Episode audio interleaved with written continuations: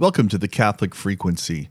Today is Martin Luther King Jr. Day, and the new president of the United States Conference of Catholic Bishops, Archbishop Timothy Broglio, has released a statement. We thought we'd share that with you today.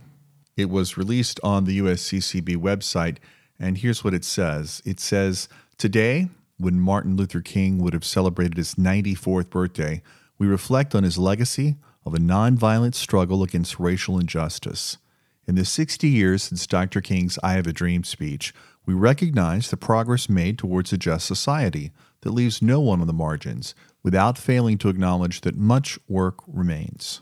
Beyond remembering and quoting Dr. King today, we must act to address racial disparities in the criminal justice system, access to affordable housing and healthcare, and economic opportunities.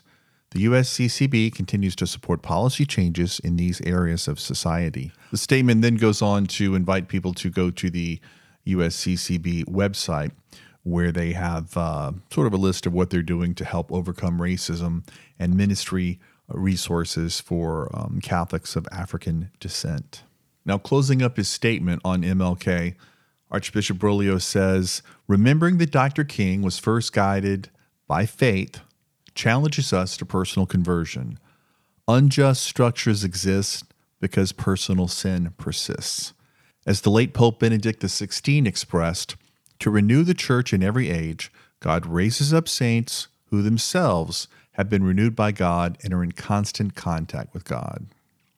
And then the Archbishop encourages us to look to the saints for models of lives transformed. And may their holy examples convert our hearts and our society.